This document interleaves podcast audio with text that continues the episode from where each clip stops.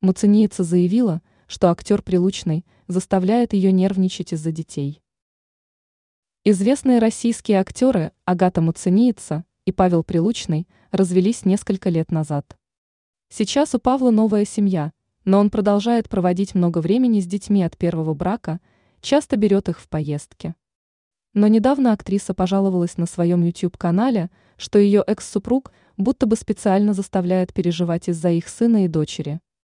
Как пояснила Муцениица, дети провели полтора месяца с Прилучным и его молодой избранницей. Но все это время актрисе было тяжело созвониться с наследниками.